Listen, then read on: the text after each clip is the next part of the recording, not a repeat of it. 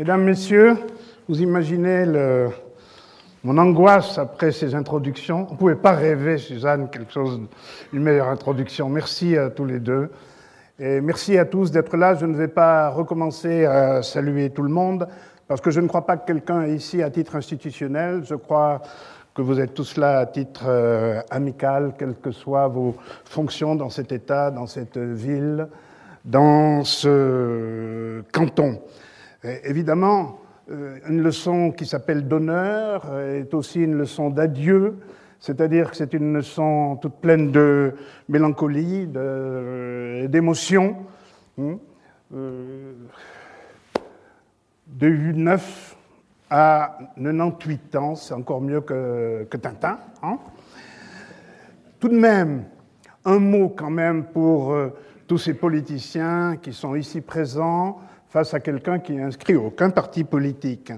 Le problème, c'est que j'ai eu la chance dans la vie de rencontrer une dame qui vous a précédé, les gens que l'on a commencé par évoquer, Madame Yvette Yagui. J'ai rencontré Monsieur Victor Ruffy, et la sympathie réciproque qui est née entre nous m'a permis de rencontrer beaucoup de gens après coup et de m'intéresser à ce qu'ils faisaient. Parce que tous les gens qui ont été cités ici sont tous des gens qui se sont occupés de leur cité. Et m'intéressant à la ville, je me suis intéressé à eux. Et voilà pourquoi ils sont là, je crois, euh, ce soir. Victor Ruffy se trouve en Moldavie, d'autres sont, sont, loin, comme Francine Chantrette, mais néanmoins, je voudrais les remercier tous euh, d'être là. Je suis très touché et je pense que notre recteur est content parce que cette présence des gens qui nous gouvernent montre tout de même leur intérêt pour l'alma mater.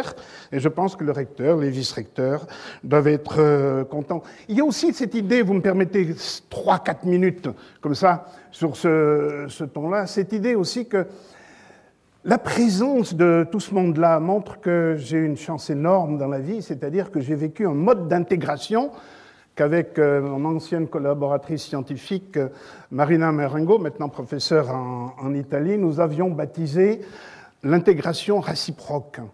C'est assez fascinant que d'avoir été accueilli comme ça. Euh, évidemment, mon successeur à la direction de l'Institut de géographie, qui s'occupe au niveau suisse de l'intégration des migrants et des migrantes, doit se dire c'est pas tout le monde qui a la chance que tu as eue, n'est-ce pas? Tout à fait récemment, et depuis un an, il avait dit oh si tous les nouveaux arrivés pouvaient être considérés comme de véritables interlocuteurs, comme la vie serait plus facile. En tout cas, je les remercie tous et je remercie aussi tous ces étudiants parmi les politiciens. J'ai eu des, enfants de politiciens, des épouses de politiciens, des maris de politiciennes. Et puis j'ai eu surtout tous ces étudiants, ces étudiants qui, ont, été, qui, qui ont été mes hôtes, non, qui m'ont invité, mais c'est je vois ici la première personne qui m'a invité à Lausanne, le docteur Dreyfus. La deuxième, Marie-Claude Géquier.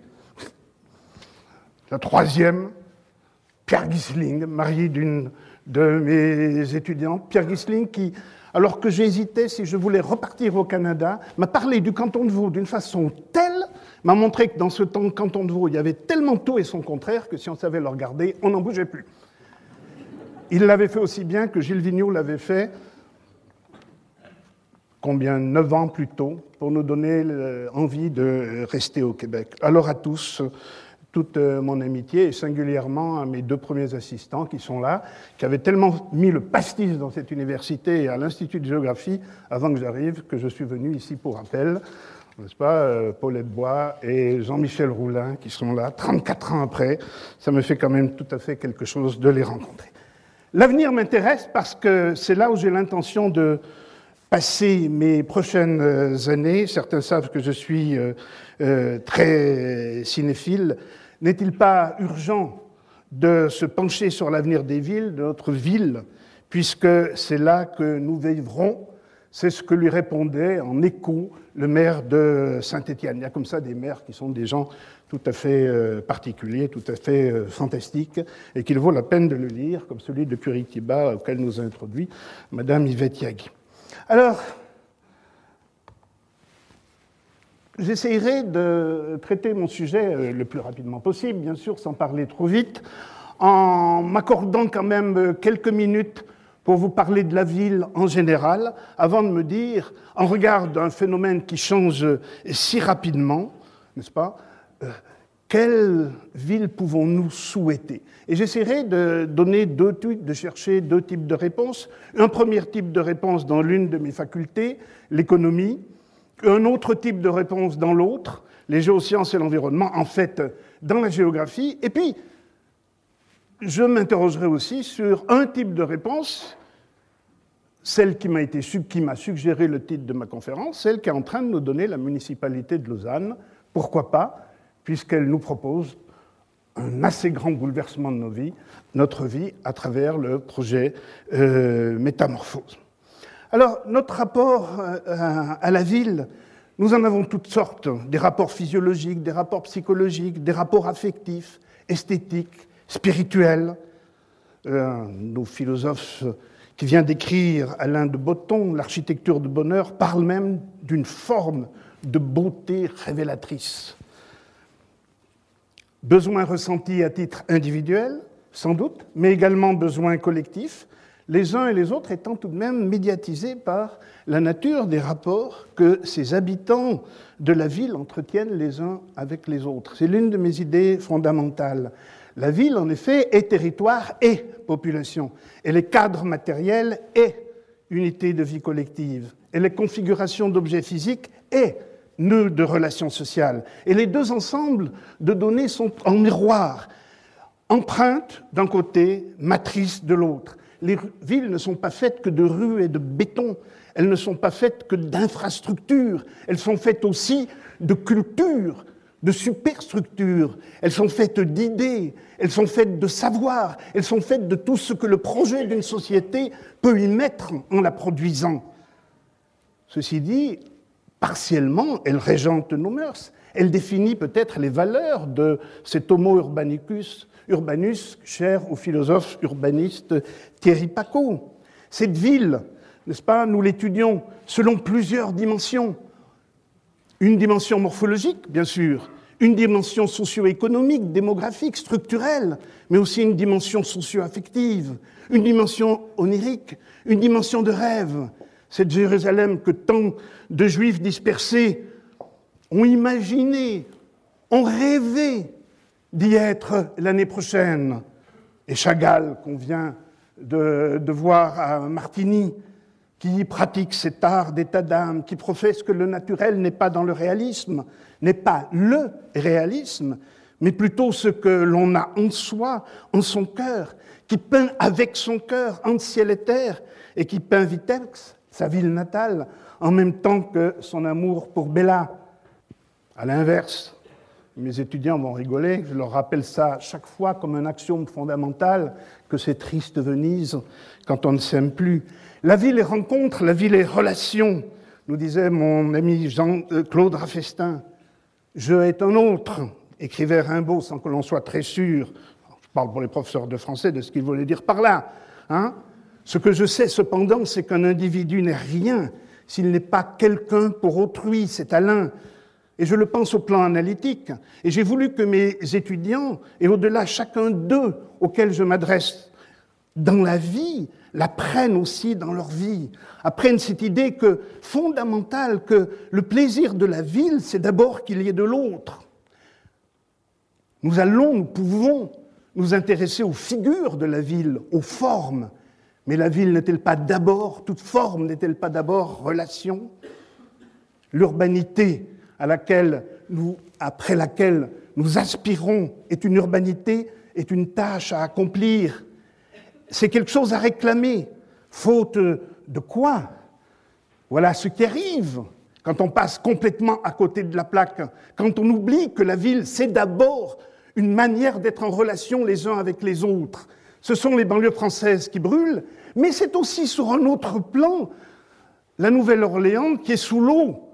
Sous l'eau à cause de Katrina, bien sûr, mais pas uniquement. Sous l'eau parce que la ville est remplie de pauvres, sous l'eau aussi à cause du mercantilisme qui a fait qu'on a construit cette ville sous le niveau de la mer sans prendre les précautions des Pays-Bas. Autre question qui m'a absolument fasciné. Dans ces villes qui évoluent tout le temps, n'est-ce pas Cette ville qui a comme caractère fondamental d'être évolutive, qui a comme caractère fondamental son aptitude à se transformer, comment se fait-il que cela n'a pas empêché l'homme de la rue de continuer à nommer ville un objet dont la forme, le contenu, la signification n'ont cessé de changer au cours des siècles? Vous vous souvenez La ville du sacré, première Babylone, Uruk, Thèbes, Memphis, les villes égyptiennes, mais aussi en Corvate, toutes créées sur des lieux censés avoir été le lieu d'une hiérophanie ou d'une théophanie, une manifestation du sacré. Et puis après, la ville du citoyen, Athènes, et la ville du loisir, Rome, si on veut. Oui, les Mudric, quelque part.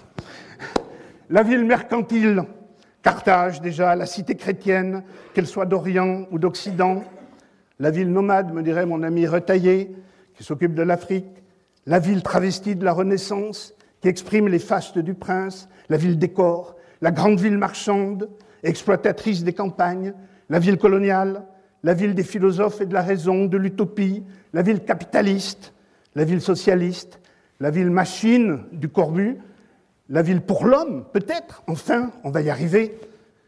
Aujourd'hui, peut-on encore parler de ville quand nos villes ont débordé, sont sorties de leur lit, ont perdu leur structure matérielle et formelle, se diffusent, se fragmentent à l'infini sur les campagnes? On parle, on utilise de nouveaux concepts, la ville-territoire, les archipels urbains, voire la non-ville. Je me donne quelques exemples de Jéricho à Mexico. Toutes les villes que vous allez voir sont des villes sur lesquelles j'ai travaillé, de Balbel à Tokyo, Florence évidemment, et celle de mon enfance, Nice, Monaco. Quelle variété. Montréal, coup de cœur pour Québec, quatre ans à Ottawa, un an à l'Université de Toronto, Ma ville favorite, Vancouver, remarquablement gérée par... Ah, il y a quelqu'un de Vancouver, là, je vois ses yeux qui s'illuminent. Hein? Los Angeles, dont nous sommes abreuvés. Et puis mon dernier coup de cœur, La Havane, bien sûr. Et puis quelques moments superbes, à la fois positifs, quand vous vous perdez dans Frisco, ou quand vous découvrez cette ville apparemment bombardée de Dallas, avec euh, ses parkings à l'infini, D'autres coups de cœur, un de mes immeubles qui m'a fait goûter l'architecture des contemporains, le recours aux sources postmodernes à Montréal, et paradoxalement l'un des plus beaux hôtels du monde, en plein La Havane, le, le Et puis aussi, j'ai travaillé sur cette ville également, euh, Cape Town, et puis les problèmes de la vidéosurveillance à Johannesburg, un endroit où on m'a interdit d'aller au centre. Nous avons vécu toujours à l'hôtel euh, l'aéroport, de Pretoria d'ailleurs, et nous sommes allés à Soweto, bien sûr, mais bien encadré. Le centre-ville n'était pas possible. La Havane, encore, et puis tout de même, ces découvertes européennes, Copenhague, Vienne, pourquoi pas Lausanne. tout dernier, Shanghai, une image de ce que la ville peut devenir 600 hmm? gratte-ciel en 10 ans. Le choc, c'est d'aller à 10 ans de différence en Chine. Hmm? Je n'insiste pas, mais ça aussi, cette ville qui est sortie de son lit, vue d'avion, vous ne savez plus très bien si vous êtes sur une banlieue de San Francisco ou si vous êtes à Soweto. Vous avez les deux. Vous avez, euh, non pas San Francisco, Seattle, Seattle, Soweto, Soweto. Est-ce que c'est la ville euh, que nous voulons? Petit miracle, Barcelone, qui invente le marketing urbain en nous disant au fond, quelle ville voulez-vous Tout. Je ne lis pas parce que maître euh, le plus grand pédagogue et avocat suisse disait un jour qu'il faisait son PowerPoint, taisez-vous, laissez-moi lire. Le problème est posé. Fin ou renaissance des villes? Les villes méritent-elles encore de vivre? De la ville forum que j'évoquais, à la ville système de communication fait pour faciliter et maximiser les interactions sociales? Oui, on est passé de l'une à l'autre. Est-ce qu'on ne peut pas avoir envie de quelque chose de plus, une ambition plus haute qui semblerait avoir été perdue. Est-ce que vous ne pensez pas que la ville devrait répondre à une ambition plus haute, servir de matrice à la civilisation qui unit les hommes et non simplement des cultures qui les opposent La ville capable, susceptible d'autoriser des vocations citoyennes, des volontés citoyennes, des villes qui fassent la relation entre les sujets, qui fassent la relation entre des pratiques différentes, mais qui les coordonnent, qui les régulent, certes. Une ville qui mériterait de faire sens pour une majorité, dans une hiérarchie qui ne soit pas simplement une hiérarchie des personnes, mais une hiérarchie des priorités, des priorités collectives, comme dirait le philosophe Vincent Descombes. Entre opulence et misère, dégradation de l'environnement, accélération des contradictions sociales, en ce qui me concerne en tout cas, quelle que soit ma formation, mes coups de cœur, j'ai l'impression aujourd'hui, et c'est pourquoi j'ai tant insisté au début, que mon intérêt pour les citadins ont peut-être débordé mon intérêt pour les formes urbaines elles-mêmes, parce que, encore une fois, la ville se définit d'abord par la manière dont les habitants euh, vivent ensemble. Ville à choix ou bien choisir sa ville? Euh, L'un des meilleurs sociologues euh, urbains, grenoblois et Chalas, dans l'invention de la ville, a développé cette idée que nous vivions dans une ville qui était à choix, c'est-à-dire, pour aller vite, que nous vivons aujourd'hui une sorte de cité à la carte, une territorialité à la carte. Nous pouvons choisir d'aller ici pour cela, d'aller là pour ceci, Hein, à côté de ceci plutôt qu'à côté de cela, un peu partout, en bénéficiant de la mobilité nouvelle. Ce principe de mobilité qui nous permet aujourd'hui de construire notre propre réseau potentiel, ou s'arrêter, recréer d'autres proximités ici ou là, en jouant une sociabilité à l'échelle de la ville tout entière, en nous rendant rapidement où bon nous sommes, très loin, très près de chez nous, hein, en ayant toute une série d'identifications différentes, contradictoire, superposable, la ville que l'on pratiquerait comme une sorte de, carte routière, la ville qui nous offrirait toutes sortes de combinaisons d'êtres, de cheminements imprévus, à l'échelle vraiment intercommunale. C'est la ville émergente qui détérioralise, déterritorialise peut-être les rapports sociaux, qui éloignent les habitants de leur cadre socio-culturel, qui libèrent d'une certaine façon les individus de leur groupe, n'est-ce pas? Cette ville qui est faite de liens faibles, mais très nombreux, très très différents de ces liens forts, fort nombreux euh, du village. Des liens faibles, mais dont le tissu est peut-être tout aussi solide, quand vous y pensez, que le tissu précédent. Hein, ça tient euh, plus à la souplesse qu'à l'épaisseur des fibres, nous dit François Hacher. Des liens qui permettent à l'urbanité de rimer à nouveau avec liberté, multipliant les lieux de consommation, de travail, etc.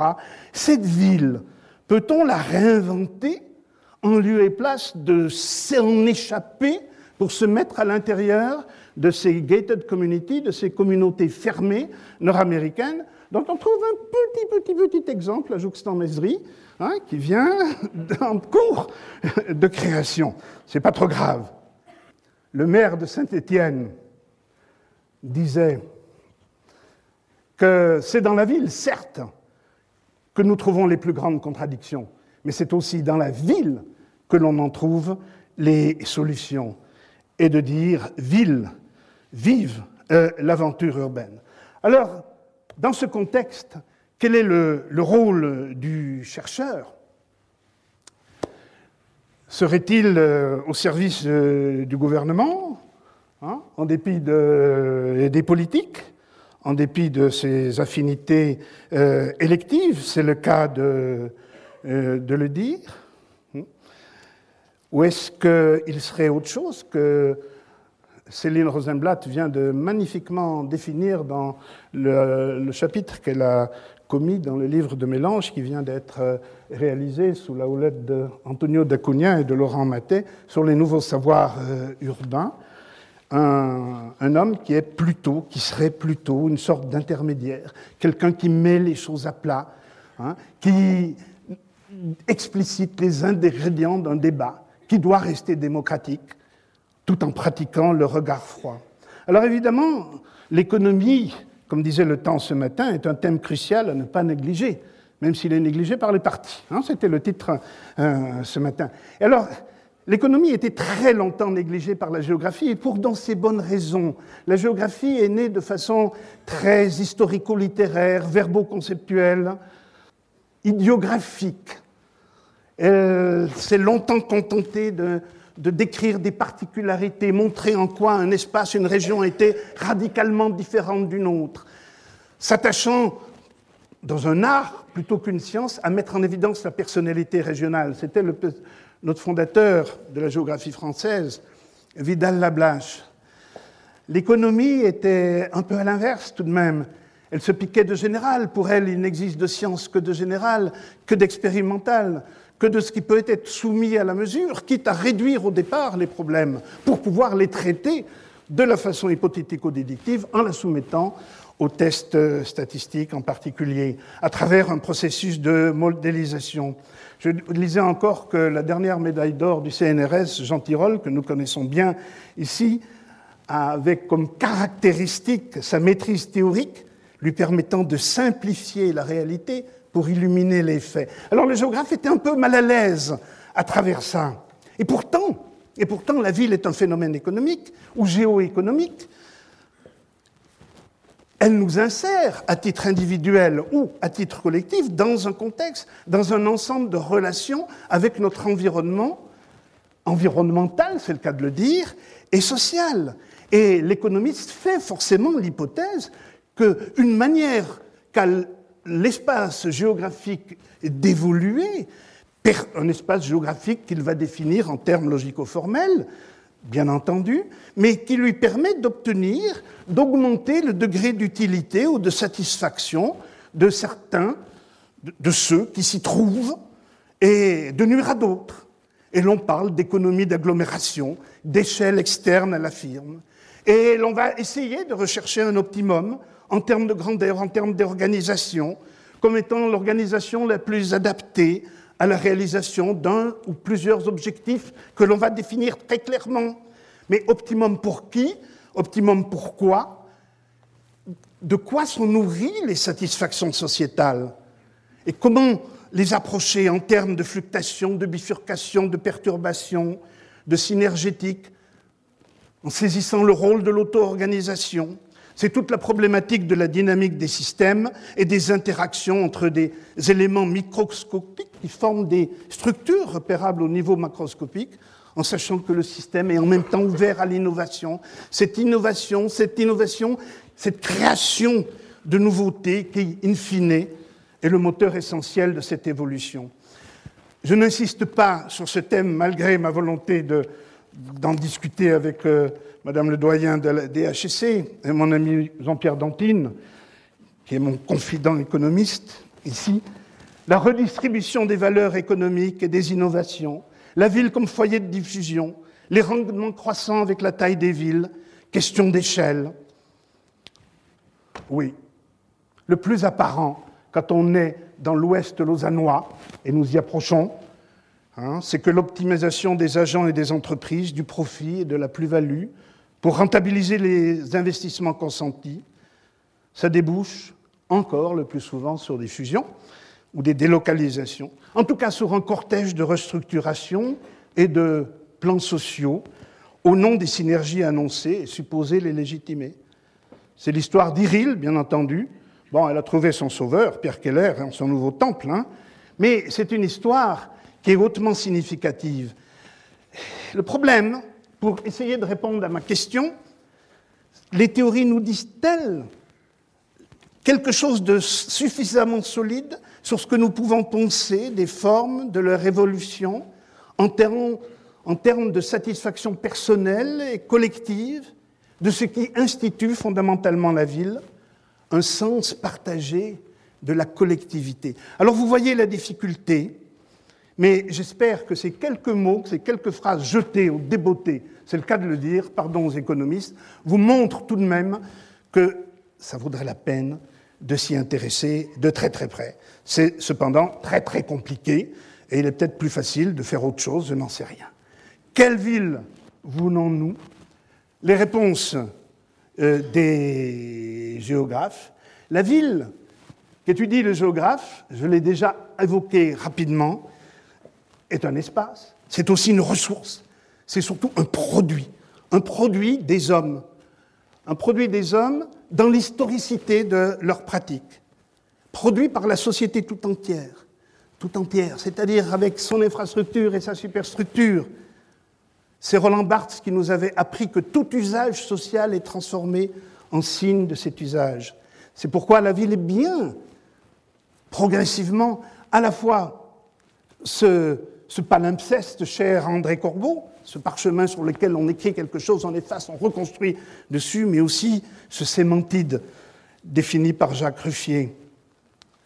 Cette ville qui est un espace vécu, qui est un espace convoité, qui est un espace multidimensionnel, cette ville dans laquelle les hommes vivent, non pas en s'attachant à leurs conditions véritables, mais à la représentation qu'ils en ont. Et c'est cette ville-là qu'étudie, je crois, le, géographe, d'abord en constatant ce qui s'y passe. Il s'y passe euh, souvent des choses spontanées, et c'est peut-être une façon de dire que c'est déjà là une réponse de, de, la géographie.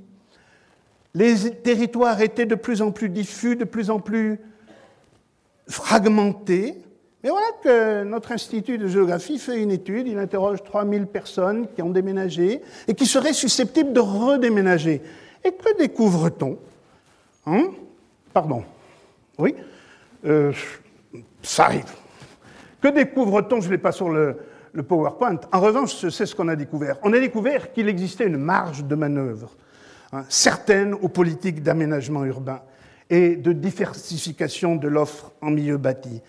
On a découvert en interviewant ces, ménages que ce qui est cherché par ces ménages, et singulièrement par ceux qui sont dans la première couronne urbaine, ce n'est pas forcément la localisation périphérique. Ce qu'ils cherchent, c'est une certaine qualité de vie.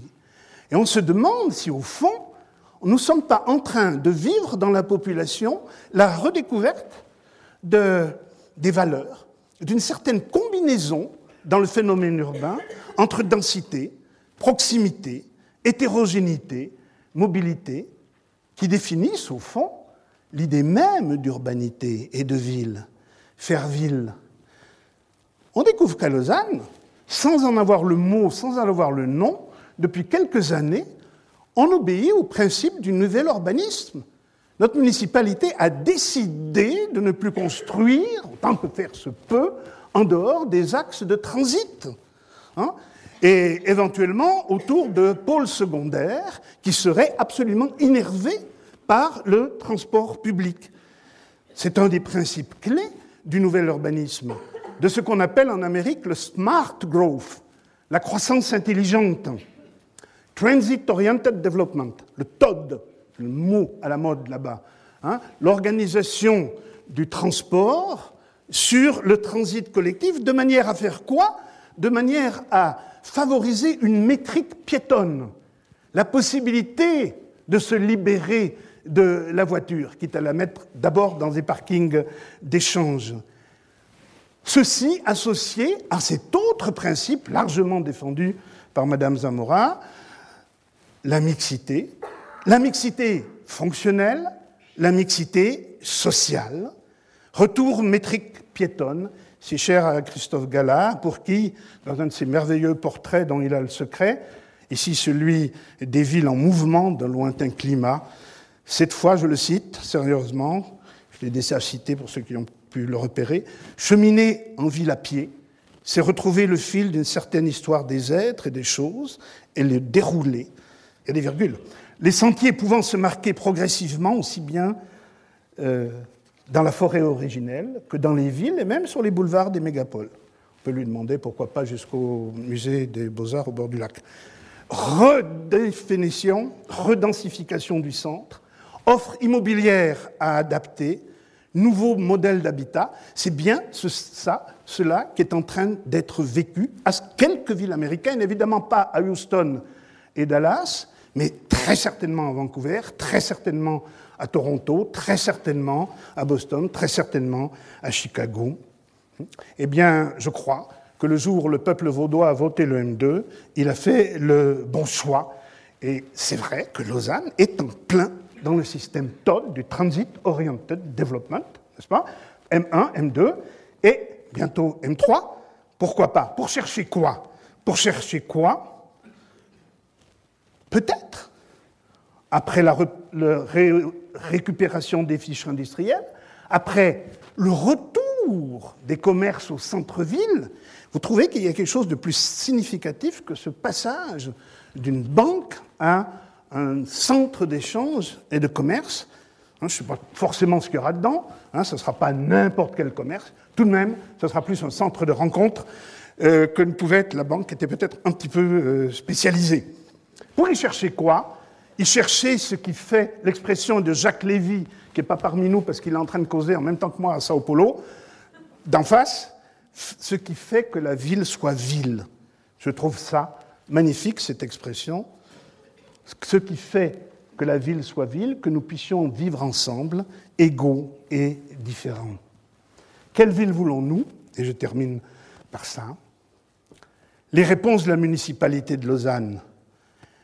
Qu'est-ce qu'on peut penser de ce que la municipalité nous offre? Là, je marche un petit peu sur des œufs. Et la manière d'en convaincre la population, sur quelles données, quels paramètres. Je viens d'une faculté des lettres, je sais que euh, l'interprétation d'un texte, comme d'un paysage urbain, n'est pas complètement individuelle. Mais plusieurs individus, plusieurs groupes peuvent arriver face à un texte, à un paysage, à partager leur interprétation. C'est bien ça, la culture, quand même, à le dire. Mon ancien étudiant, professeur à l'Université de Neuchâtel, Ola Söderström, dans le prolongement du tournant culturel en géographie humaine, du sens partagé. C'est une expression que j'aime beaucoup, ce sens partagé que je voudrais appliquer à la ville, à mon idée de ville. Quelle ville voulons-nous? Quelle ville aurons-nous? L'annonce du projet Métamorphose par la municipalité de Lausanne, les transformations assez radicales qui seront soit imposées, euh, le stade, je ne sais pas s'il sera objet de négociations, hmm, qui seront soit imposées, soit proposées à la réflexion de la population dans le but le mot a été proposé également par Ola euh, de construction. J'espère que la municipalité le prendra à son compte, en suivant un modèle de participation concertée, négociée. Ça me semble correspondre, ça touche parmi les différents projets que vous voyez là, la Blécherette et Vidi, ça me semble correspondre dans sa visée comme dans sa méthode dans les valeurs aussi que ce projet semble véhiculer, pour le moins, moment du moins, un processus d'optimisation qui relève tout à la fois d'exigences économiques, j'imagine qu'il fera plaisir aux promoteurs, en regard d'une zone qui sont tout de même de très faible densité, mais d'ordre social également et d'ordre environnemental. Je vous rappelle que ce projet prolonge une première expérience de participation qui s'appelait Quartier 21, dans laquelle la population avait exprimé toute une série de désirs, singulièrement pour de nouveaux types de logements, les 3000 logements qui sont prévus sur la Pontaise étant une réponse partielle. Besoin, réponse à des besoins, réponse à des ressources aussi, création, relocalisation d'un grand équipement sportif, la création d'un écoquartier original, d'un nouvel axe de transit, l'un dépendant de l'autre, apparemment, d'après le syndic, l'utilisation de la participation comme composante de la durabilité. En un mot, ce sont les ingrédients de la croissance intelligente orientés sur le transport public, favorisant les retrouvailles de la ville avec une métrique piétonne. Densité, mobilité, proximité, mixité. Je pense que la ville est sur la bonne voie. Ceci dit, on peut quand même réfléchir et essayer une tentative d'évaluation. Hmm? Disons qu'il correspond à une vision, étonnamment, qui serait née de façon tout à fait aléatoire, comme combinaison de besoins et d'attentes. On a besoin de logement, on a besoin de transit, on a besoin d'un nouveau stade, on a besoin d'une piscine olympique. Autour d'une table, on a l'impression que le génie propre d'une personne fait pop, met tout ça ensemble. Une équipe de municipaux marche derrière lui.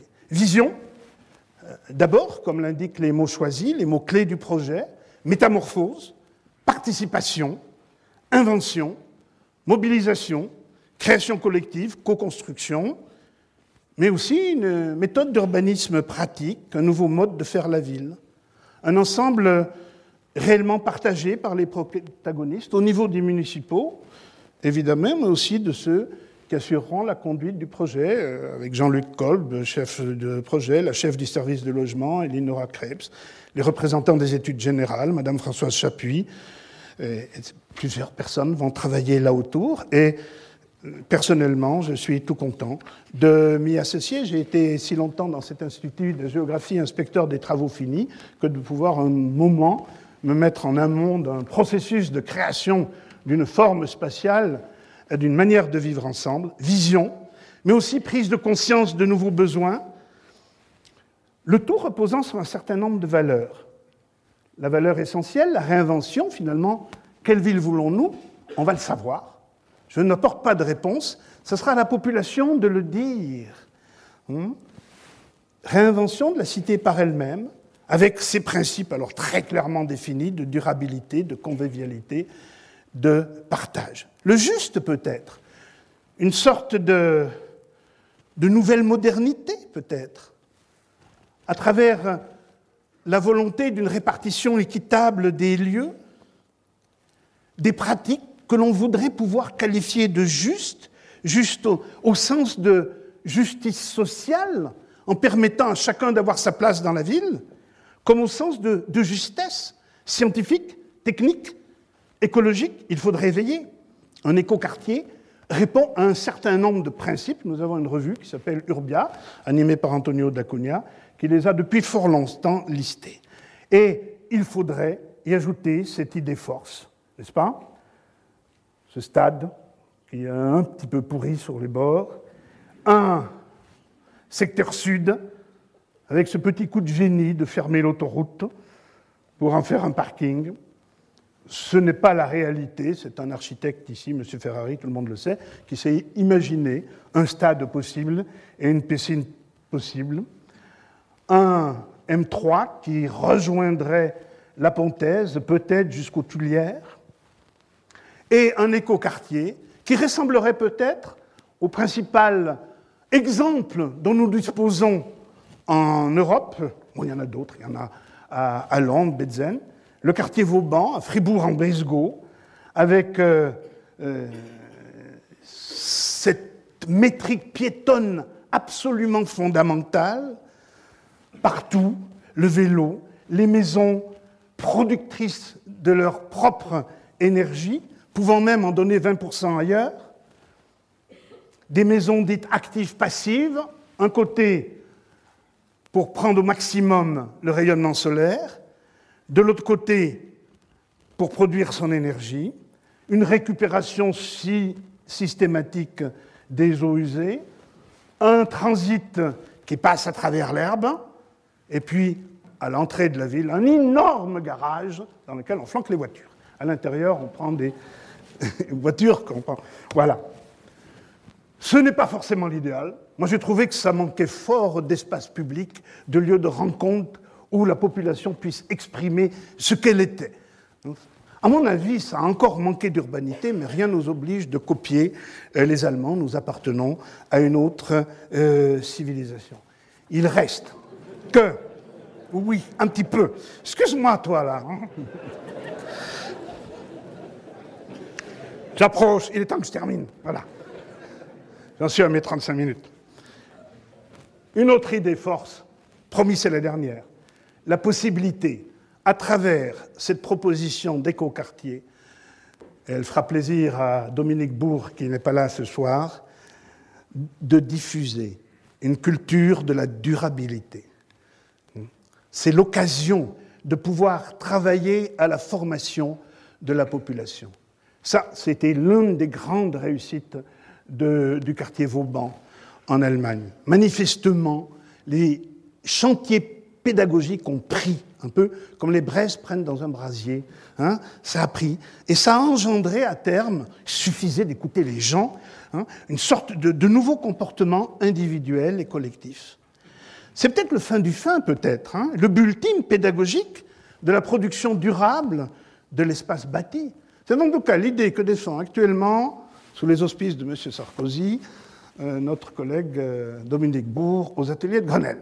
Mais il le définit très bien, puisque c'est vraiment la volonté euh, du gouvernement français actuel d'arriver à quelque chose. Bon, je suis un scientifique et je dirais, je ne peux pas m'empêcher de terminer sans évoquer les risques. Participation, oui. Quartier 21, absence de jeunes. Absence de femmes. Absence de beaucoup d'actifs. Quelle collection de profs d'université et d'anciens présidents de l'école polytechnique nous avions là, ou d'école d'art.